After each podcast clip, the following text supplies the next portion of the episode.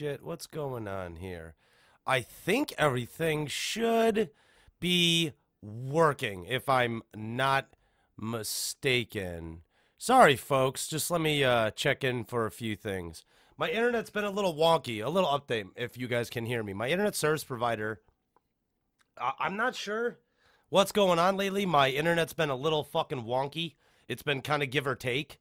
That's pretty much how that's at least on the internet front. So my at least the quality of my audio is a little iffy if you're listening live, but if you listen on the download and all that kind of shit, you you really shouldn't run into too many problems. At least I don't think so. But you know what? We got a lot of things to talk about today. This is the Rum and Apples show. Uh, it is a little later than usual, so if you guys hear me pause for any extended length of time, you know I'm doing something suspicious. Things like that. But we got some gaming news to talk about. We got non-gaming news. Well, we got maybe one thing on non-gaming news to talk about. But one of the first things that I will bring up today is I, I didn't even know, for anybody who knows this, uh, Super Troopers 2 is actually finished production. I got a level with everybody. I had no idea that Super Troopers 2 was even happening, but apparently it was a crowd-funded sequel and it's pretty much nearly finished. And I'm I'm really interested about this. I I have to be honest because I am. Oh my god, I'm stepping over cords, people. Bear with me. I don't want to break anything on my fucking new setup and stuff. But you know, Super Troopers 2. I like the first one. It's funny. It's a great stoner comedy. It's it's just a good it's just a good funny little comedy in in itself. So I had no idea that they're even making a new one. So for me to kind of just figure this out now and know it's all pretty much already almost done and the Kickstarter's doing pretty well as far as everything looks. I'm kind of just going, yeah, this is a this is a movie, a like a, a a number two, a sequel that I'm not entirely against. I'm not immediately against it. I don't look at it and go, oh no, you terrible, horrible Hollywood cash in. I mean, it, it, one, it, that's not at all what it is. I mean, Broken Lizard raised $4.6 million on Indiegogo to even make Super Troopers 2 possible. So it's all been based on the fan base of Super Troopers, I would think.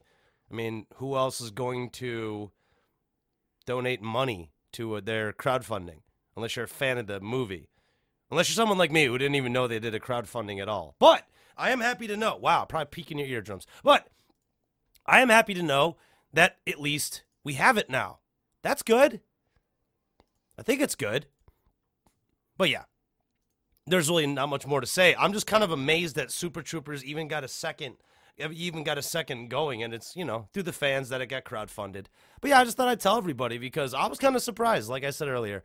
But uh, a former IO devs have discussed what's going on uh, with Square Enix's own departure from IO themselves, and Echo is uh, a game, but th- uh, this is just these are Echo the game. They're developers. Some of them make up a percentage of the development team, and some of them are former IO developers in themselves. So we're gonna get a. I mean, they kind of had a few opinions when it came to that matter. Uh oh. Okay. Uh, well, looks like my stream is getting a little fucking wonky, so I apologize if you Someone guys like- didn't even know they did a crowdfunding. But uh, from wherever I wherever I left off at, truthfully, wherever you guys can hear me or wherever you can hap- pick me up, I am happy to know that at least we have it Ooh, now. shit. I'm sorry. Sorry, everybody. My connection is a little fucking wonky right now, and I don't exactly know what's going on. I'm gonna try to sort it out right now, but what the fuck? Okay, maybe it'll work. There we go. It says the stream is back on. I think we're back. What the fuck? Okay, I think we're back. All right, let me get back onto this. Some of the former Hitman developers from IO Interactive, their former IO devs, have explained their own thoughts on on Square's own split with IO themselves. Now, what's going on here? Okay, recently Square Enix and IO Interactive, they departed from one another because IO moved on and kept Hitman for themselves and pretty much bought their way out. But um, apparently, Martin Emborg, the CEO of his new studio Ultra Ultra and game director on Echo, he actually worked on last year's Hitman game before leaving it mid production. And he goes on to say a few interesting things. And where was it? I had it right here. I apologize. I had it right here. I'm sorry. I don't know where I, I lost it. Here it was. This is what Emborg was saying. He said Hitman's quality isn't the only reason. Uh, he said, uh, yeah, Square Enix has hands-on experience with an episodic product and a service product. So he's pointing that out to be another reason why it's a little peculiar to see Square Enix dropping IO Interactive in general, considering that they are moving on to episodic formats. Final Fantasy VII, the remake, is probably one of the most popular ones anybody could cite. So it is really weird. I mean, unless Square Enix is planning to do something in house, or they or Square Enix themselves feel that they can, you know, they can put a lid on it and they can handle it. I don't know. It's a little weird, but I just thought that was something that was a bit peculiar. I have, I have, I have no fucking idea why they would even do it. I mean, the split between Square Enix and IO Interactive was strange enough. I mean, a lot of people play Hitman. I think the last article I was reading, I think it was about I think it was 5 million people or something play Hitman nowadays.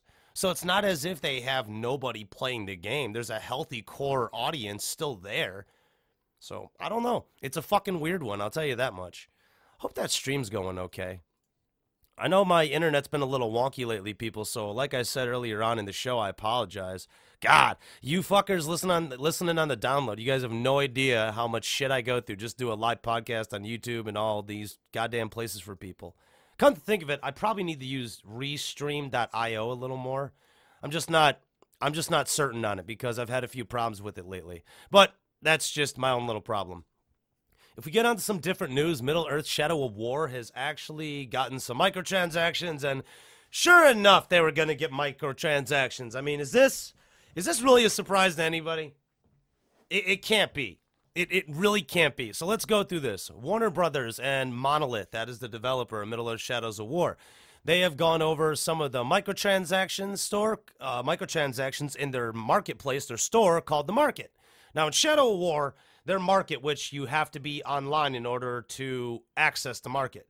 Players, gamers, whatever, you could purchase loot crates, loot chests. Of course, you could purchase loot chests. And you can even pick the different, slightly different war chest and XP boosts and bundles. Ooh. And Monolith is citing this as an expansion of the Nemesis system. uh, okay, you can cite that all you want, but for here's a breakdown of what's going on in these marketplace items that you can buy or play and grind for. You get loot chests that have gear, weapons, and armor, and it has a variety ranging of, of rarity.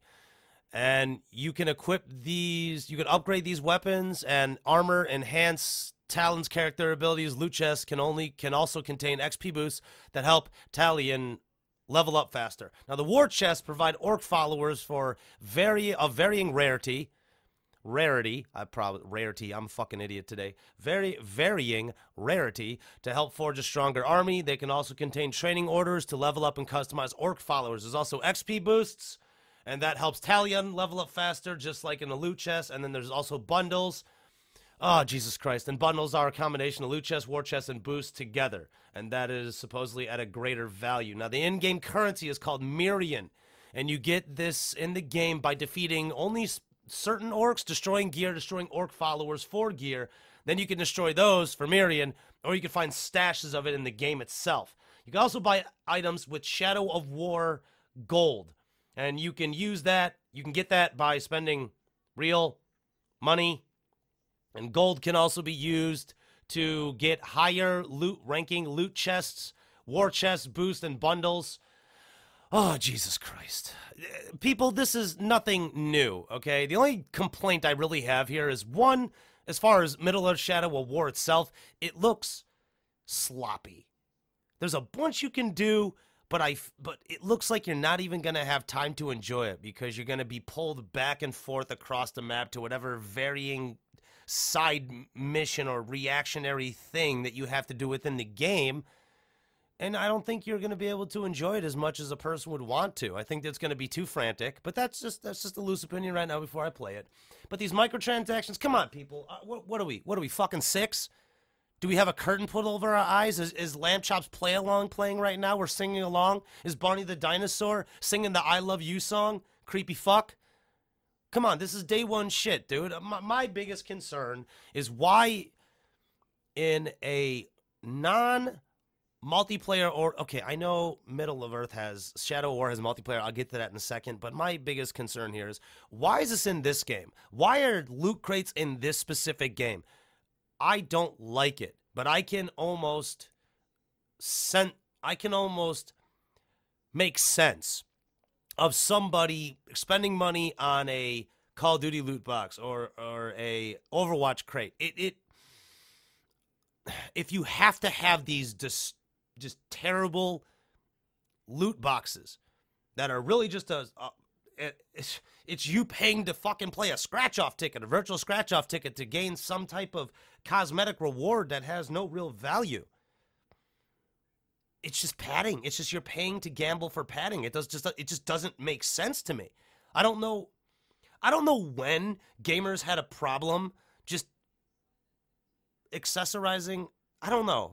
I don't even know if it's a cosmetic thing. I just I just don't understand how gamers got conned so easily into the loot boxes. They're just they're just a money sink. And it's a mobile freemium aspect that's something that South Park made fun of a long time ago. And now modern gaming's actually reflecting the South Park episode. It's it's insanity. But if I want to get on to um Actually, let me finish my thought. You know, see, the whole thing with the microtransactions, I pretty much summed up what I thought about it there. But look, I don't understand why they're in this particular game. Yeah, now it does have a, an online component. Now, Shadow of War does have ranked online mode now. That, if that just doesn't roll off the tongue awkwardly, okay? And if you want to equate it to something, well, probably like the FOBs in Metal Gear Solid 5, the Phantom Wallet is probably the best way you can describe it. Unfortunately, this is called social conquest and you can you and players can choose one of their captured nemesis fortresses um, outfitting its defenses appointing an orc overlord and accompanying captains and making it available to be attacked by online players okay remember what i just said a moment ago about how this is going to be busy body gameplay and it's a sloppy it's a sloppily put together game and there's a lot of shit you can do in it but not everything seems rushed and and and rough around the edges. And I know it's early gameplay that I was looking at, but geez, I'm not I'm not digging it. I'm not digging the amount of you know what it is? It's just not interesting. That's what it comes down to. It comes down to the gameplay combat. It's just it's a little bland. It, you do the same combos over and over again, the same executions. Oh, you can ride a mount, right? But the mount kind of moves and it's if it moves, if it controls the way I think it's going to move, it's probably going to act like a tank on ice and the steering wheel's made out of cardboard. That's probably what I'm going to run into, unfortunately. But Jesus Christ, man. But Middle uh, Middle Earth Shadow of War has a ranked online mode. Now, what are you doing this? It's called Social Conquest, and I just went into that a second ago. And players can do friendly conquests, and these are considered dry runs, and you don't have any risk, but your rewards are shit. In the ranked mode, players can earn loot boxes and the Mirian or the currency, whatever it's fucking called, to buy more loot boxes. Uh, actually, to buy more loot boxes, yes, uh, if they are victorious. Now, if any of your fellow orcs who die in a ranked conquest they're dead forever. Even in the main campaign, they're all gone. And so the attacker needs to capture a series of points before going on to kill the overlord. The quicker you complete the assault, the higher your ranking. The higher your ranking, the better fortresses you can assault. Lose an assault, and that ranking goes down. Okay. People, this is. I mean, I, I'm sure this is going to be. I guess Where's the fucking merit? I can't find it. I'm I'm struggling to find any fucking merit. Where is it? Why the fuck the Shadow of Why does Shadow of War, Middle Earth, whatever the fuck, reverse the two if it makes you feel better? Why does it Why does it need an online ranked mode? It doesn't. It doesn't. I had no interest in bringing in a friend to play that shitty light online component that they had. I just did a whole editorial series about this on this needless multiplayer element being shored in into a game.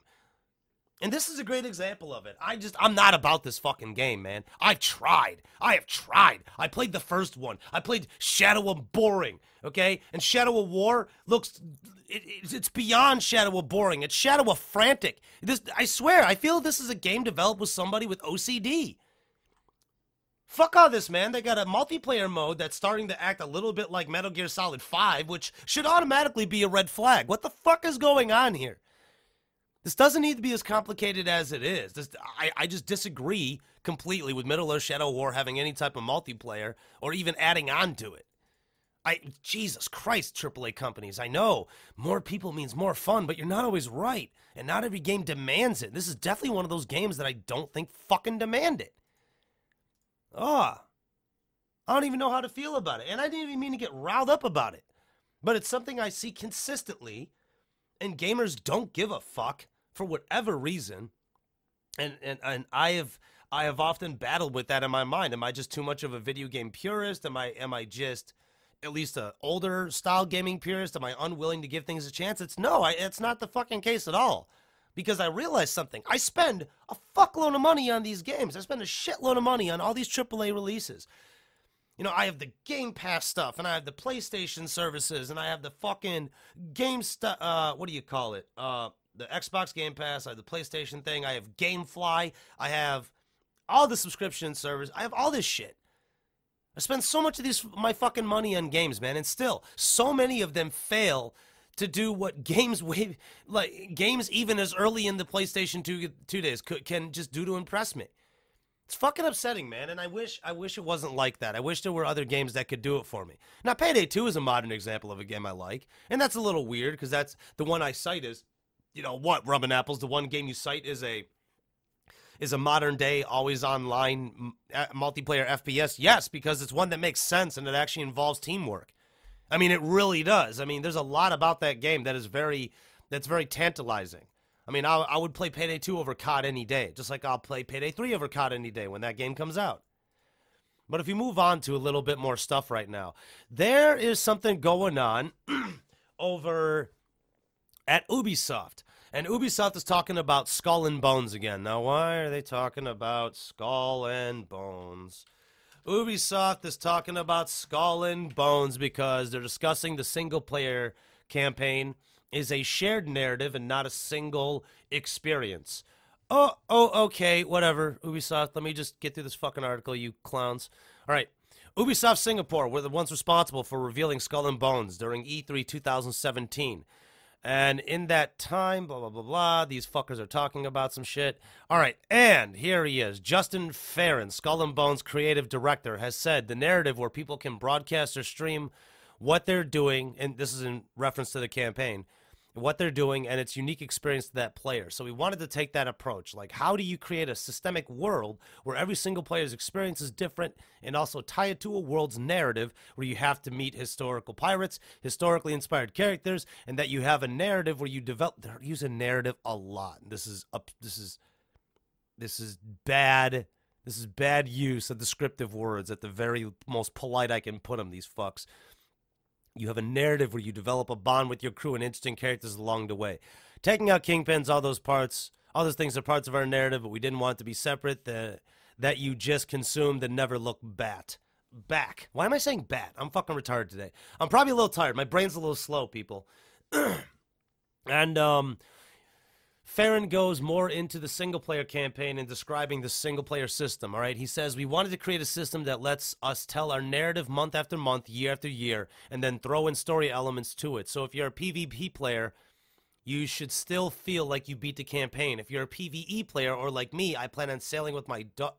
Okay, whatever. No one fucking cares. Uh, he wants to be able to go through the story and become kingpins together and be able to tell the same world narrative Okay. They want to be able to tell the same fucking story through the game worlds that we build. Okay. okay. He fair. Uh, I'll. I'll. I wanted to comment on this, but I'll get. I'll get into it a second. I got it. I got to get back to the rest of this article. This is. This is ridiculous.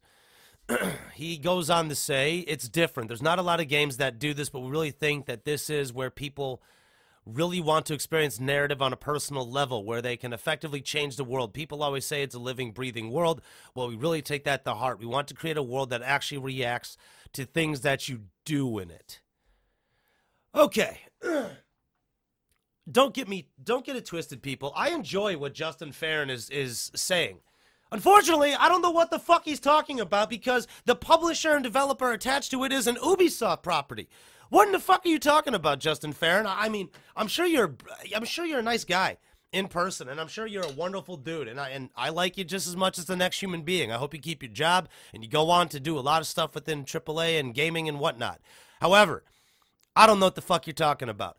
What is one thing when you look at multiplayer games and you look at single player games? When when people try to bridge the two together, okay? Not even Remedy has made their attempt yet.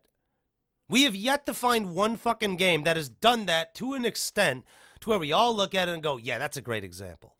At least not to my knowledge that I'm thinking of right off the top of my head. I mean, I'm not Googling anything. I'm not running through anything for reference. I'm just, I've literally just sat down and I just got some articles up that I, I saw the other day and I figured I'd talk about them with you.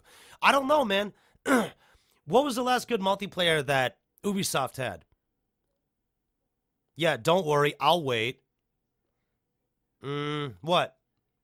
Yeah, we can call it none because I don't think I've ever ha- I played a multiplayer game from Ubisoft that I thought the multiplayer was the component that I wanted to spend the duration of my time in. when I play Ubisoft games, I play them. Well, I play them just to get through them so I can understand what happened in the game so I can make fun of it later because there's not a lot of fun in those games anymore. It's just Far Cry has turned into the same old, same old you know, and then Skull and Bones is admittedly it's great gameplay. It's going to be good gameplay. That's going to be the strongest selling point about Skull and Bones. But don't try to sell me this bullshit on a shared narrative that is not a separate experience. I mean, look, what does that really matter in the long run when you know full and fucking well most people when they play multiplayer games, they don't give a shit about the story. Or if they do, they go through it, they digest it, and they continue on. If anything, this is starting to sound a little bit more like a games as a service type deal. But what they want to do is they want to push the storyline and use it like lidocaine and inject it in beneath the ribs, which the ribs are the gameplay elements that are strong. And the lidocaine is just a filler holding it together. That's my biggest fear for this game. Because unfortunately, like a lot of modern games today, they have a good gameplay element in them. Unfortunately, it's not completely thought out and then they inject some bullshit, mainly story, and some other nonsense and other mini games and other things to distract you in it. And you end up with a product that you're probably about 30% confident that you really enjoy, and probably about 70% confident that you really enjoy at the end of the day, and you're really willing to keep in your library. Because that's what it comes down to, people. What it really comes down to is collecting is diff not collecting, but your video game collection. Every gamer has one. I have one, I have hundreds of them. All right, physical and digital. That's combined. I don't know. I haven't counted. I don't fucking care to count. But I will say this it's very hard for a game to find its way into my collection. And I'm dead fucking serious. And every single gamer here, I would think you guys know exactly what I'm talking about. To earn a spot in a gamer's collection is a sacred position, so to speak, because you're not going to let Kane and Lynch in your in your collection, are you? No, no, no, you wouldn't do that. You're not gonna put Minecraft story mode in your fucking games club. What, what, what, are you, 12? And if you are 12 and you listen to the podcast, well, if you if you if you are actually 12 and you play Minecraft story, in, enjoy Patton Oswalt. He's a he's a funny dude, yo, funny dude. You know what I'm saying? Good guy.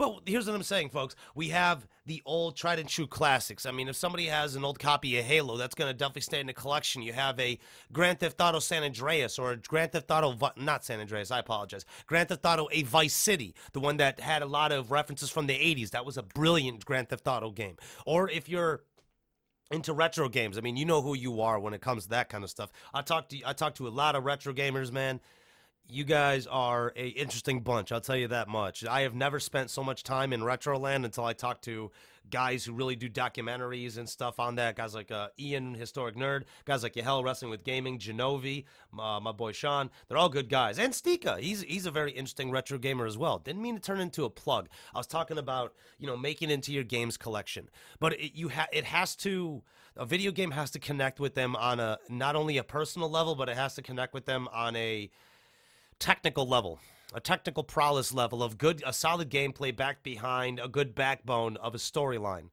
and not so much, not narrative necessarily, storyline, just a good story, a story, and you know, you don't have to have a lot with the story. That sounds a little counterintuitive when I say that, but you really don't. Sometimes you can get away with broad things as the, the retro gaming market did it a lot. They would get away with broad stories and allow the gamer's mind to fill in a lot of the meat and the potatoes. Now, I know that's not in, entirely possible nowadays, but Jesus Christ, if you looked at the indie market today, I mean, everything looks like Sega Genesis cartridges. It's fucking incredible. You just put a little better feeder system of a storyline element into it. Jesus Christ. You got some motherfucking viewers. You know what I'm saying? That'd be, eh, dude, it is what it is. But uh, I want to move on to a couple more things right now. And I got to talk about Star Wars Battlefront 2. I don't really want to, but I will because it's it's kind of important for people who are going to buy it. So Star Wars 2 Battlefront class, uh, Star Wars Battlefront 2 classes fight exactly the same. So they play identically, whether they're droids or the First Order. So there is no difference between the two. So that's lame. Okay, now mind you, you you can't. Now troopers ugh, are not multifaceted anymore. Cl- classes are back. So Star uh, Dice has um, Dice gave up because they understand where their bread's buttered. And I know Star Wars Battlefront 2 is talking about a lot of story, but Jesus Christ, have they found a way to bore me? Because I got excited for a brief second about EA and DICE developing good story for a single player campaign, and then I went, "Oh yeah, oh shit, it's DICE and EA. Oh fuck, EA's developing it. Uh, EA's publishing it. Oh shit, develop uh, DICE is publishing it." Okay, well, I guess as far as storyline credibility, that shit is about as credible as I don't know. Hmm, one of those psychics who believe they can move books pages with their mind. That type of credibility. You know, the type that doesn't have any, no substance whatsoever. So, Star Wars Battlefront 2, back to the point. Star Wars Battlefront 2 is reintroducing classes. You can't, uh, troopers can no longer use any equipment they unlocked. You gotta have a lock set of abilities focused around the class that you have. And that is regardless of what era your soul, your, your you know, your fucking soldier dude belongs to. And uh, unfortunate to say the least, but it does tell me that this game sounds a little more generic just as I read it. It's pretty much was what it is. So here's what we have: you have Star Wars Battlefront 2, who which is Star Wars Battlefront 1, just with the story, and they've taken away customi- customization options for you. And they're gonna fuck you with loot boxes so you can play your virtual scratch off gambling tickets, so you can play, accessorize, and dress up your avatar like a puppet or a Barbie doll or an action figure or a G.I. Joe or maybe a troll doll or whatever fucking weird doll that you played with, or maybe a Stretch Armstrong in a very nice G.I. Joe overcoat with a hard hat from some construction doll Ken that you got. This is a weird conversation I got us into, but I'll, t- I'll tell you this much Star Wars Battlefront 2. It's a problem for me, man, because I see what EA is doing, and it's no surprise. What they've done is they marginally improved the game. They've introduced a storyline into it. However, I, and honestly, eh, you know what? Admittedly, the premise is thought provoking because I absolutely, do, I absolutely am going to see what the Imperials really have to offer because that is something that I do want to see. I would love this uh, because I do. I am. I am loving the fact that you know I am going to see a take on the Imperials, but I also have to realize. And every other gamer, I think, has this in their minds when they realize this, when they think about a game like Star Wars Battlefront 2. Okay, well, guys, this is EA and this is Dice. All right, they're not exactly known for this type of stuff. They're they're they're most known for multiplayer FPS development on a massive scale, and they can sustain it. Now, I never said they could sustain it to a level that everybody enjoyed, but they can definitely sustain it. I'm just I'm just I'm just fishy about this entire thing, man. This entire thing is fucking fishy. I don't like any of it. These games are turning into fucking chores. And I, I don't know if that's me getting older or me noticing a lot more of the fuckery that's going on in video games right now. Because I, I don't know. I'm pretty sure every gamer who listens to my podcast on a regular basis knows I am against a lot of these fucking marketing schemes, these ploys, because that's what they are. They're ploys, they're tactics, it's subterfuge. But, you know, a lot of gamers don't seem to give a shit, and I can't blame them because they can do whatever the fuck they want with their money. Just unfortunate that they don't care they're getting fucked. But, you want to know something a little crazy? Capcom fucked a couple Street Fighter costume modders. Capcom has filed some D- DMCA claims against them. So what happened? Right, a pair of modders were struck with notices on the grounds that they were using copyrighted materials to make mods. They also had Patre- Patreon campaigns for the mods, meaning they received monetary compensation for creation of these mods. Therein lies the immediate legal reason why they're being taken down because Capcom is suggesting and arguing that the modders have no right to be compensated for using copyrighted material because they are modding Street Fighter material. Okay, so both the modders worked on PC versions of Street Fighter 4 and Street Fighter 5. And the fighting community is very well aware of these people. That's why it's made such a ruckus, and I understand that. And here's what's been going on.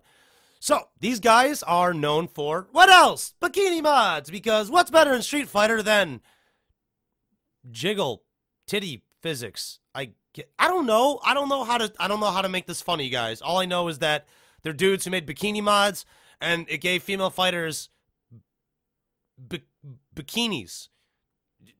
Okay. Big fucking deal. I, I don't care. So they made mods. Okay, and but they used they used Capcom's models. They used Street Fighter 4 and Street Fighter 5 models on PC. And uh, one of the modders states the D- DMCA notice was issued because Capcom is stating that we modders are using copyrighted materials to make our mods and earn something from our work. And, w- and will stop offering mods for compensation, but will continue to make mods regardless of the DMCA threat. And another one posted on his Patreon page. I just wanted to say that I'm going to quit releasing mods for an unknown amount of time. This is brutal ace for people who uh, are really in depth into this fighting community because I'm I'm not. I'm really not. I mean, the most I do is I play I play some fighting games online and I get mollywopped or I mollywop the fuck out of somebody. Either I put the uh, icebreaker on a motherfucker or I get combo breakered like a bitch and my guy's sleeping. And then I turn into a sheet cake gamer for about 20 minutes. It is what it is. But Brutal Ace is unfortunately not going to be making mods for an undetermined amount of time. I'm pretty sure that he has said. Uh, actually, uh, I don't know. That's a wrong quote. My bad. Um, he doesn't know. He said he knows it's not the best decision, but one only one can face that much hate and salt. Huh. Okay. Well, here's the thing. Capcom is definitely going to push forward with this DMCA notice. Why wouldn't they? Okay? Why wouldn't they? They're going, okay, we don't like what you're doing, so we'll shut them down. Okay. And that's what's going to happen. It's exactly what's going to happen. And it's unfortunate. And this is this is the weird part. Here's what I here's what I think about this one. It's kind of simple actually. If you consider it, if these guys never were receiving monetary compensation, monetary compensation for the mods that they were using, they might have gotten away with it. Unfortunately, their Patreon campaigns were were revealed, and that's I think why Capcom got super cunty with them. That's pretty much my estimation on it. And it's unfortunate because they are well known guys who mod in the fighting community, and it kind of got one guy to just retire, pretty much hang up his, his modding equipment and say, fuck you, I'm done. I'm not doing this anymore. Now, that is a little bit of hyperbole. I have no idea how long this dude will be gone. He could come back a couple weeks later and say, yeah, I'm back. Fuck it. I'm cool. I just, I just got angry or something. Who knows, man? It's a weird fucking life out there, man. For real. All right, so I find it very interesting about Friday the 13th, the game. Friday the 13th, the game, when it first was coming out and starting development, and it was before the kicks, before all the crowdfunding was done, and before it was on early access. I remember talking about this game. And what I was saying about this game was I was really heavily talking about how much I liked the fact that Gun Media and IllFonic received the blessing and the legal license which is in legal dispute, but that seems to be only for the movie rights and not affecting the game. So Friday the 13th, it seems like it seems like the license got this game to be as popular and I guess I guess as well received as it is. Because if you look at this game, if you look at Friday the 13th the game, it's not that good. Now, I understand that going into it, it was early access and it was indie, so my my bar for quality it's a lot lower. Because admittedly when i look when i go into indie games my bar of visual quality is a lot lower as it sh- as it should be. Okay? You, aaa is a completely different monster when it comes to their ability to push the technological envelope comparably to the indie development scene so I look at this game and I go, okay, the visually it's it's kind of it looks pretty good. It looks all right. However, when you play it, it's really rough around the edges, and there is a lot of problems with the matchmaking. I I believe originally that was one of the most publicly noted problems. And that, that's that's really unfortunate. And look, people, there are more games exactly like this. And this is another problem I, I, find with modern gaming. This is more. This article is more an extension into what I thought was a bigger problem. And I see this with Dark Souls too. Nowadays, with modern gaming, they'll take a successful template style of game and turn it into a genre unto itself. And that is a gigantic disservice to modern gaming and modern gamers as we're going forward because what we're allowing ourselves to do is we're allowing ourselves to become desensitized to the fact that we're just allowing cookie cutter template stuff to be replaced and slight nuances taken upon it. You know various tweaks to the maybe various tweaks to an engine or maybe or look look at okay. Here's a great example. That fucking piece of shit game the surge. It is sci-fi dark souls. No different same, it's the same. It's the exact same thing. There is nothing different about it. It is just on a sci-fi template. Somebody just put a fucking mask and some aluminum foil and a little tin can and a little cup with a diode on it uh, for a laser beacon pistol thing that goes on the side of his ridiculous armor. Whatever. It's just, it's fucking shitty. And and we've seen an upsurge of Dark Souls type games that are just clones. And they're bad clones. They're really bad clones. What was that one motherfucking game? Lords of the Fallen? Didn't they try to do that? Let me look that fucking shit up real quick. Hold on a second. Let me look look up Lords of the Fallen real quick because I could be wrong. I think Lords of the Fallen was the Dark Souls game. I believe it was. It was that Dark Souls clone. Yep, that's exactly what it was. I remember Lords of the Fallen now. This is Lords of the Fallen people who can't, uh, people who are listening on the iTunes feed. Well, uh, you know, too bad. You, you gotta you gotta check it out on YouTube or one of the videos video feeds. But um, I'm looking at the Lords of the Fallen thing right now. Okay, you know, go, go fuck yourself, IGN. I have no interest in helping you. But look, right here, this this game, dude. There's nothing fun about it. It's exactly like Dark Souls. It plays the exact same. It's just a bare bones hollow shell of what Dark Souls actually accomplished. All right, that's one of the problems that I'm finding. And we're seeing the same problems in games nowadays. They'll take something that was a good idea and then they'll go, okay, we'll just abuse the shit. The same thing is happening with these 4v1 asymmetrical hide and seek horror games.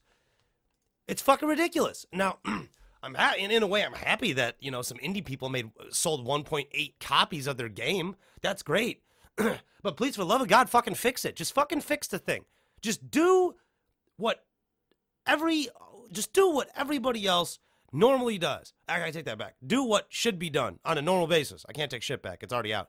But just please, we understand that there will be bugs in your game. If it's early access, trust me, I'm not giving a fuck about you, but I know a lot of other people will. I know a lot of other gamers do put a lot of effort and influence in the early access for whatever reason that they do. But they did. So you owe it to them. At that point, they're not only it's beyond pre-ordering at that point. They're paying you to develop that fucking thing. I mean, I would think the I would think the commitment to your community would have what is is at its all-time peak when it comes to somebody supporting your game as early access. And maybe that's why I have such a venom and a visceral sound in my voice like a razor blade when I slice into this type of stuff because, in a way, I, have to because that's exactly what it looks like from an outsider looking in, from somebody who doesn't fuck around with early access games unless somebody gives them to me in a free code, which I appreciate to the people who give me codes. I, I, I you don't have to. Thank you to the ones that do, but I don't require it. It's definitely not. It's definitely not mandatory. Please don't ever think it's mandatory.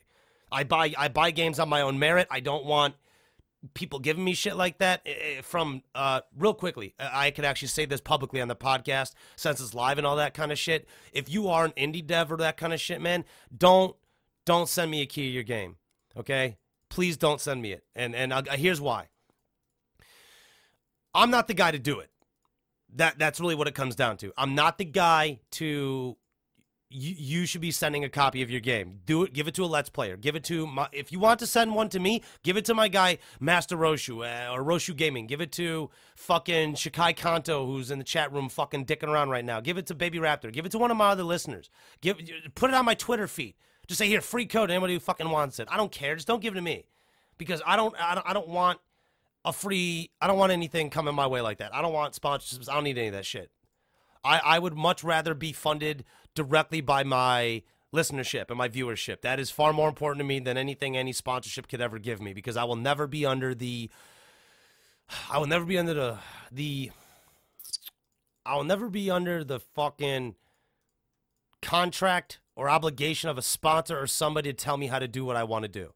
It is as simple as that. But I want to get into something else. Titanfall 2 apparently had hurt Battlefield 1 sales. And this is what EA is. Uh, oh, I apologize. That's not what EA is saying. That's what Respawn is saying. Good old Vince Zampella, you fucking shady motherfucker. you shady fuck. Okay, now. I want you to hear what Vince Zampella says. The game was successful, it sold well, but it didn't didn't quite sell as well as it should have. Maybe because it was super crowded, the pricing was aggressive, it was a rough window to launch our game. Yeah, no shit. Every single gamer or anybody gaming journal, I think that was one of the few things gamers and gaming journalists everybody could fucking agree upon. Oh. EA and Respawn launching Titanfall 2 at the same time frame, it was a bad idea. And it's really weird because I remember earlier that EA and Respawn, before this game launched, they weren't concerned at all about the packed release schedule. They said, "Oh no, it's not going to affect anything. It's great. No, nobody's worried. Nothing's wrong at all. Everything's fine. It's fine. It's fine, guy. It's fine.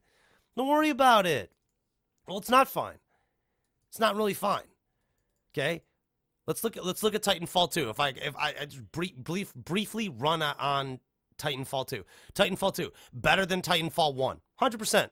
However, broken reputation caused that game's downfall. And then you get the bar of entry to every single multiplayer oriented first person shooter and to skill level and towards the entry level to where core players become the hardcore players to where those are the guys that are populating the fucking servers and to the entry level player who is going to get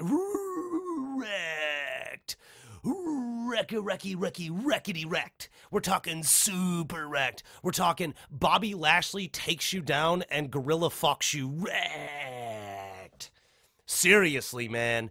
Powerful. Brock Lesnar with his with his Shane, you know, Brock Lesnar, Shane Carwin just grabbing you and throwing you over his head type of wrecked. Look, people, Respawn has said Titanfall 2, it interrupted sales for Battlefield 1. Uh, okay, yes. Yes, okay, it's going to hurt sales on every front. That's exactly what's going to happen. Okay, wh- what do you expect, game industry? What the fuck do you think is going to happen?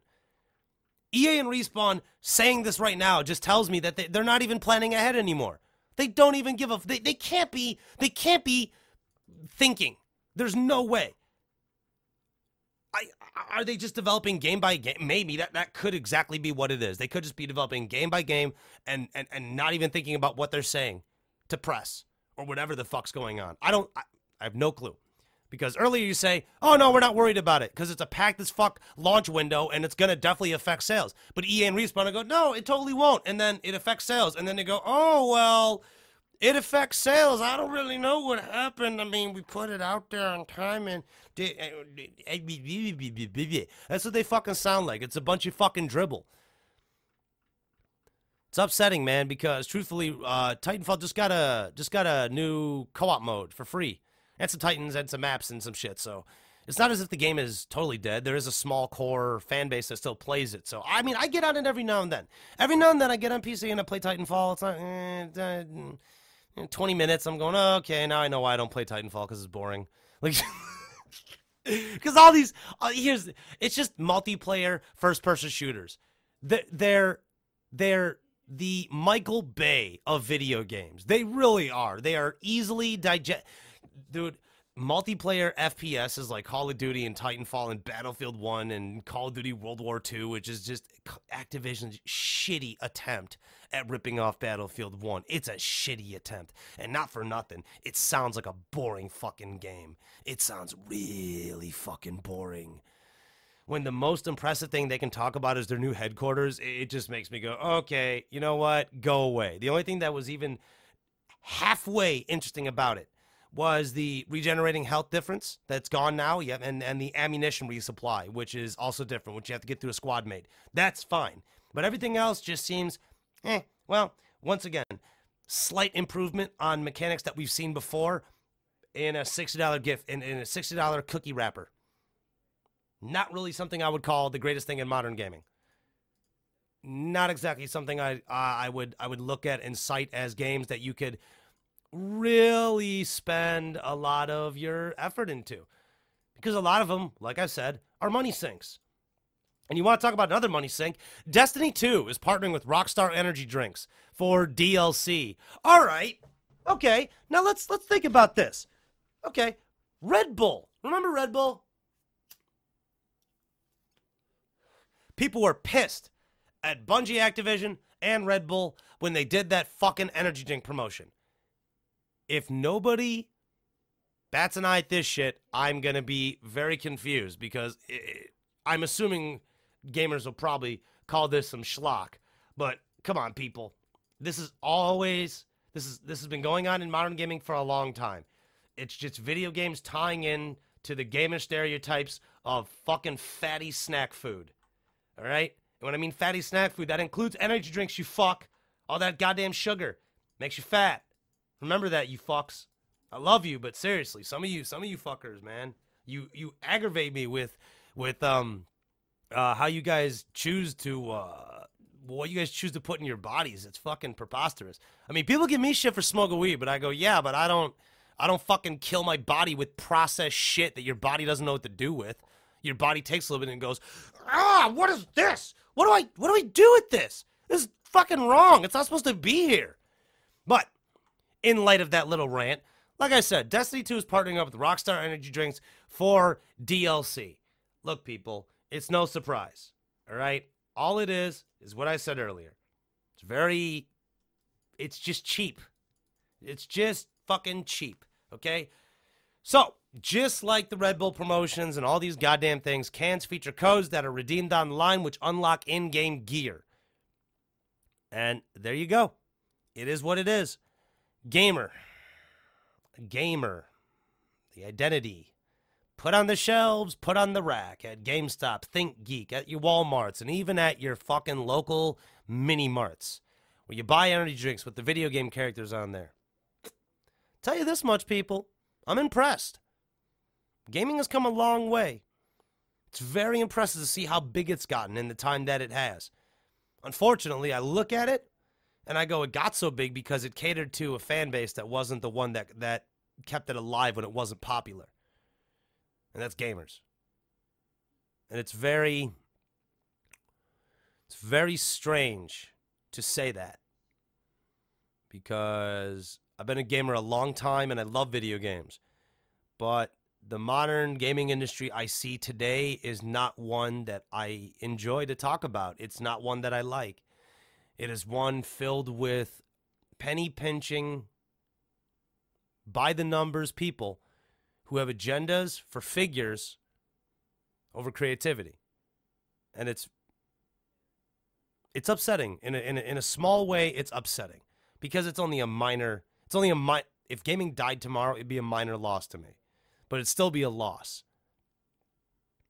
I don't know. I don't know what can help the situation.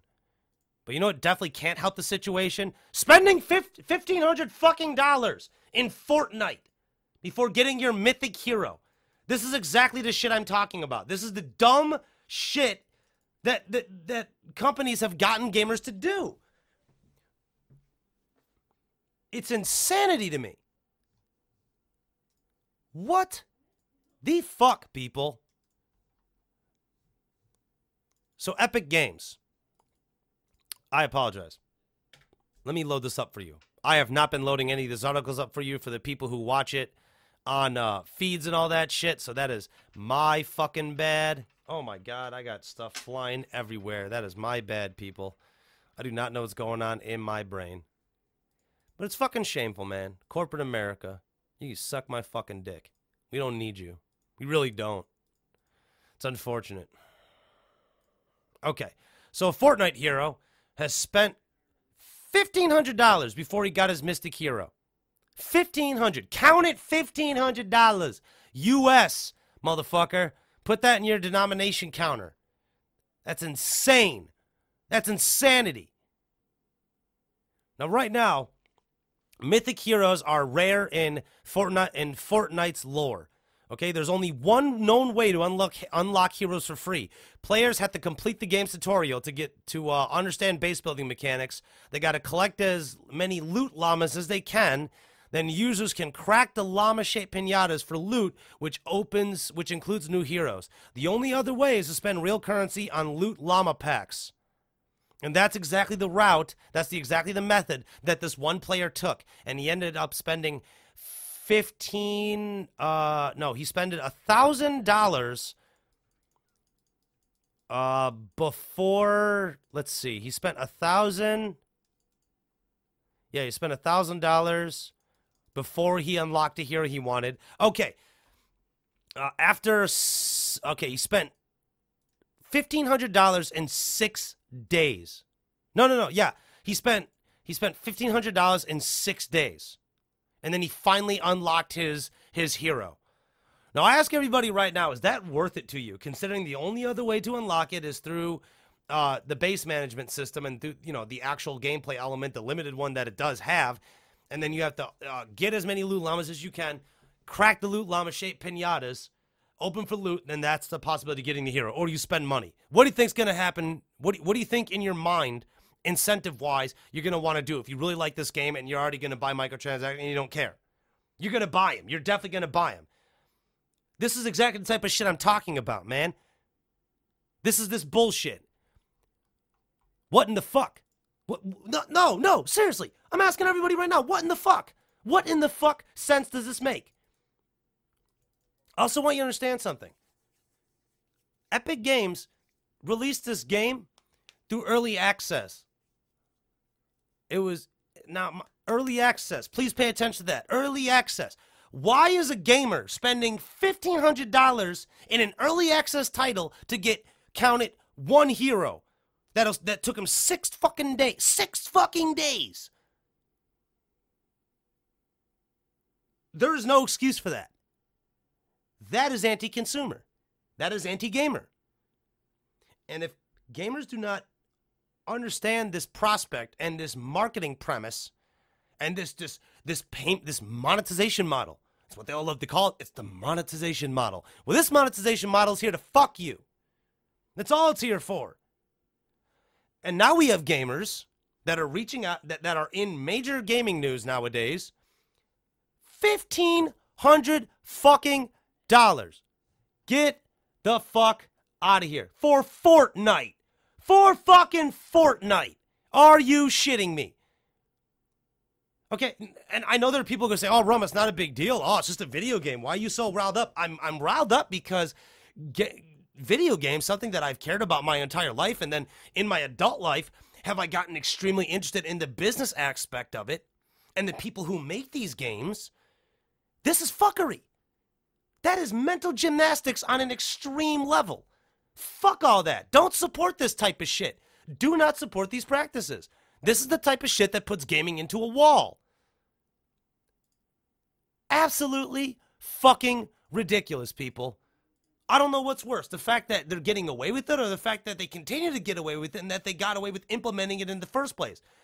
Why is there a mobile free freemium system interjected into well not only mobile games but AAA games that you pay sixty dollars, forty to sixty dollars for brand new. It, it just shouldn't exist.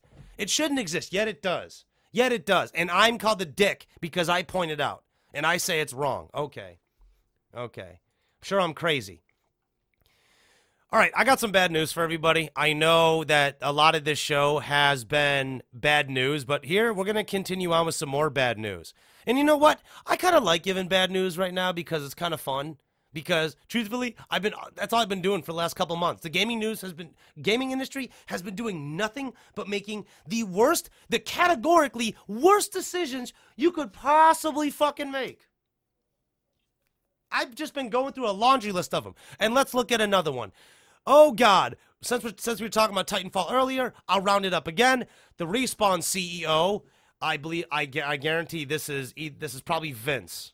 Yep, good old Respawn CEO Vince Zampella has said that yeah, Titanfall sales were shit, but the game was successful. So we're gonna make more Titanfall. So we're gonna get a third Titan. Oh. oh, we can't even give it the word. We can't even give it the name Titanfall anymore. We can't even do it anymore. Here's why. Titanfall has been able to just become the cockroach of the multiplayer FPS genres right now. They have just found a way to strive to survive by cannibalizing player bases from other more successful games in EA's in EA's wing. That's how they're doing it. I figured it out, people. I got the scoop. It's not even a scoop because a scoop implies that I know something that you don't, but you already fucking know this because you're smart. Because I know that smart people listen to my podcast because I bring most of you on. For real, check this out. I think I think respawn is only around to grab more money. I, I really believe that. And here's how they did it. Okay, because I don't I don't want to I don't want to get into the whole Activision, Zampella, other guy, whatever his name was, split. I, I would actually love to do a video on it when I when I uh, have a little more time. It's actually a pretty cool story. And that actually kind of led to the formulation of Respawn. Loosely. I could be misremembering things, so don't take my word for it. Definitely don't definitely don't hold me to that shit. As far as credibility goes on that front, until I research it, I have no fucking idea. I'm just I'm just thinking in my head. I'm, I think I'm remembering some of the old information when it first when it first happened, and then randomly kind of breezing through it, looking it up, just trying to get a better, just trying just trying to get a better context to what happened. But look, people, Look at Titanfall. Titanfall is cannibalizing through other games. What that what what does that mean? It means that what they've done is they've been able to pull away enough gamers from other fucking multiplayer FPSs that are tired enough of it to to, to flat out quit, who will go to Titanfall. Or Titanfall becomes the game that people go, "Oh, you want to play Titanfall?" I guess. Yeah, sure, why not? It's that game. And it's done well enough to warrant a third one. That's fucking preposterous. Jesus Christ. What? Oh my god. I have no interest in it. I, I, I don't. I don't. I have no interest in it. We already saw more Titanfall. We got we got that Titanfall other mobile fucking game. That comes out the, the 10th of August. That comes out soon. So we already got another Titanfall game, and then we're gonna have another Titanfall game, and then we'll, we'll have a Titanfall movie, and then a Titanfall animated TV show, and then Titanfall pump pop vinyl Funko fuck you dolls. Woo! Woo! Oh God, people, no, no, no, no, no, no, no, no, no, no, no, no. Please learn your lesson. Please don't buy Titanfall. And I only say that not because I don't like Titanfall. It's just I. There's no need for it. There's no need for it, man. It's it's already proof. It's already proof positive that Titanfall is a dying entity. I mean, it's not quite as dead as something like an Evolve or I guess. What was that other game? Or Pokemon Go? I mean, who saw massive drops in player base? And No Man's Sky saw a massive drop. They saw like 90% of their fucking players drop off. Now, I know they got a fuckload of them back because they're doing that augmented reality shit. I actually am going to be bringing Syrian Gaming on uh, uh, from YouTube. He's one of those No Man's Sky guys, and he's been looking at that augmented reality game pretty heavily. And I'd love to get Cobra's thoughts on it too. Yeah, I haven't had Cobra on the podcast in a while. I definitely got to bring him back. I love having I love having my boys on the podcast. It's Always a good fucking time. How long have we been going for today? Going for a little over an hour. Okay. Uh, you know what, people? I was gonna I was gonna wrap it an hour, but I will get through a few of these with you. Uh, where was it? Yeah, here we go. Here's the here's one I can get with you. All right. Uh, this one comes in the world of Super uh, Smash Brothers. So, uh, Smash Brothers tournament organizers have admitted that they cannot pay their winners uh, six months after the fact. So, the National Fighting Game Tournament B7 was held in Sweden on February 17th through the 19th of 2017. Six months after the tournament's conclusion, the winners have not been paid. The organizers have now suggested that they won't get it. Well, fuck you too, asshole. You piece of shit. Pay me my fucking money, bitch. But uh, one of the undisputed top Super Smash Bros. Melee players in the world is owed over 2,000 euros for coming first in both of the game's singles and doubles brackets. He tweeted yesterday about the situation, explained that Beast had yet ex- had yet to explain exactly what happened to his winnings. Then, uh, da da da da da da da da da. Where is it? Sorry about that. I I had to find the uh, statement. I just lost it in this purviews loveliness of text.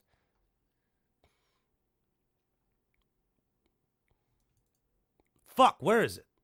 Forgive me, folks, for being a little silent. I'm trying to uh, find it. Usually I have somebody else here talking while I'm looking things up. Where the fuck was it? Okay, a new statement has been made from Beast explaining that the winnings cannot be paid out due to unexpectedly high costs of running the tournament. What the fuck were you giving people there? Filet mignon steaks and New York strips? What's going on here? The representative stated that they were concerned for Lolek's mental health, having isolated himself and unwilling to push him too hard on the matter. What? What? Wait, what? That doesn't make any sense. Who gives a fuck? Wait a minute. Wait, wait a minute. His mental health. The representative stated they were concerned for his mental health. What does that have to do with not paying a guy in his tournament winnings?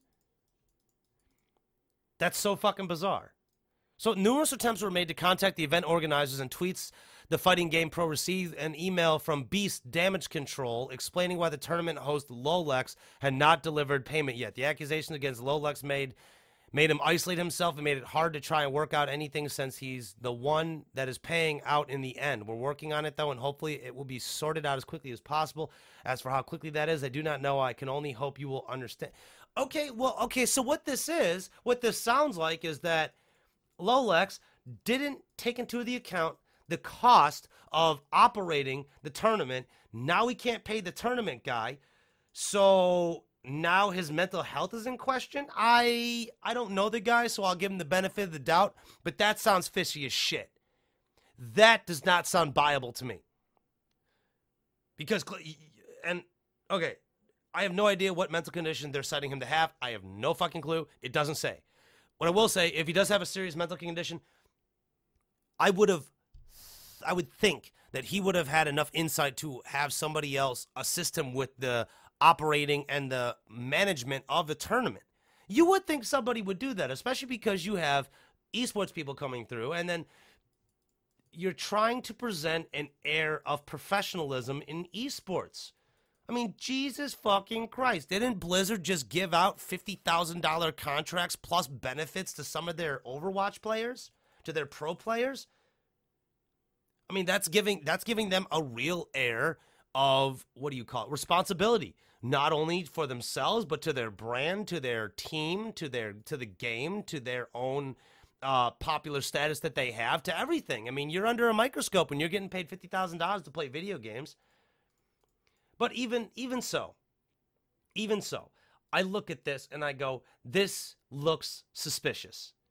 Okay, and B7 definitely has a lot of answering to do because I, I, I don't buy into this. He has he he's get, he got mental issues because of the failure of the fucking ability to pay somebody. No, that sounds like is a guy who doesn't have the money and can't even. Get, I mean, what? Just email the guy back.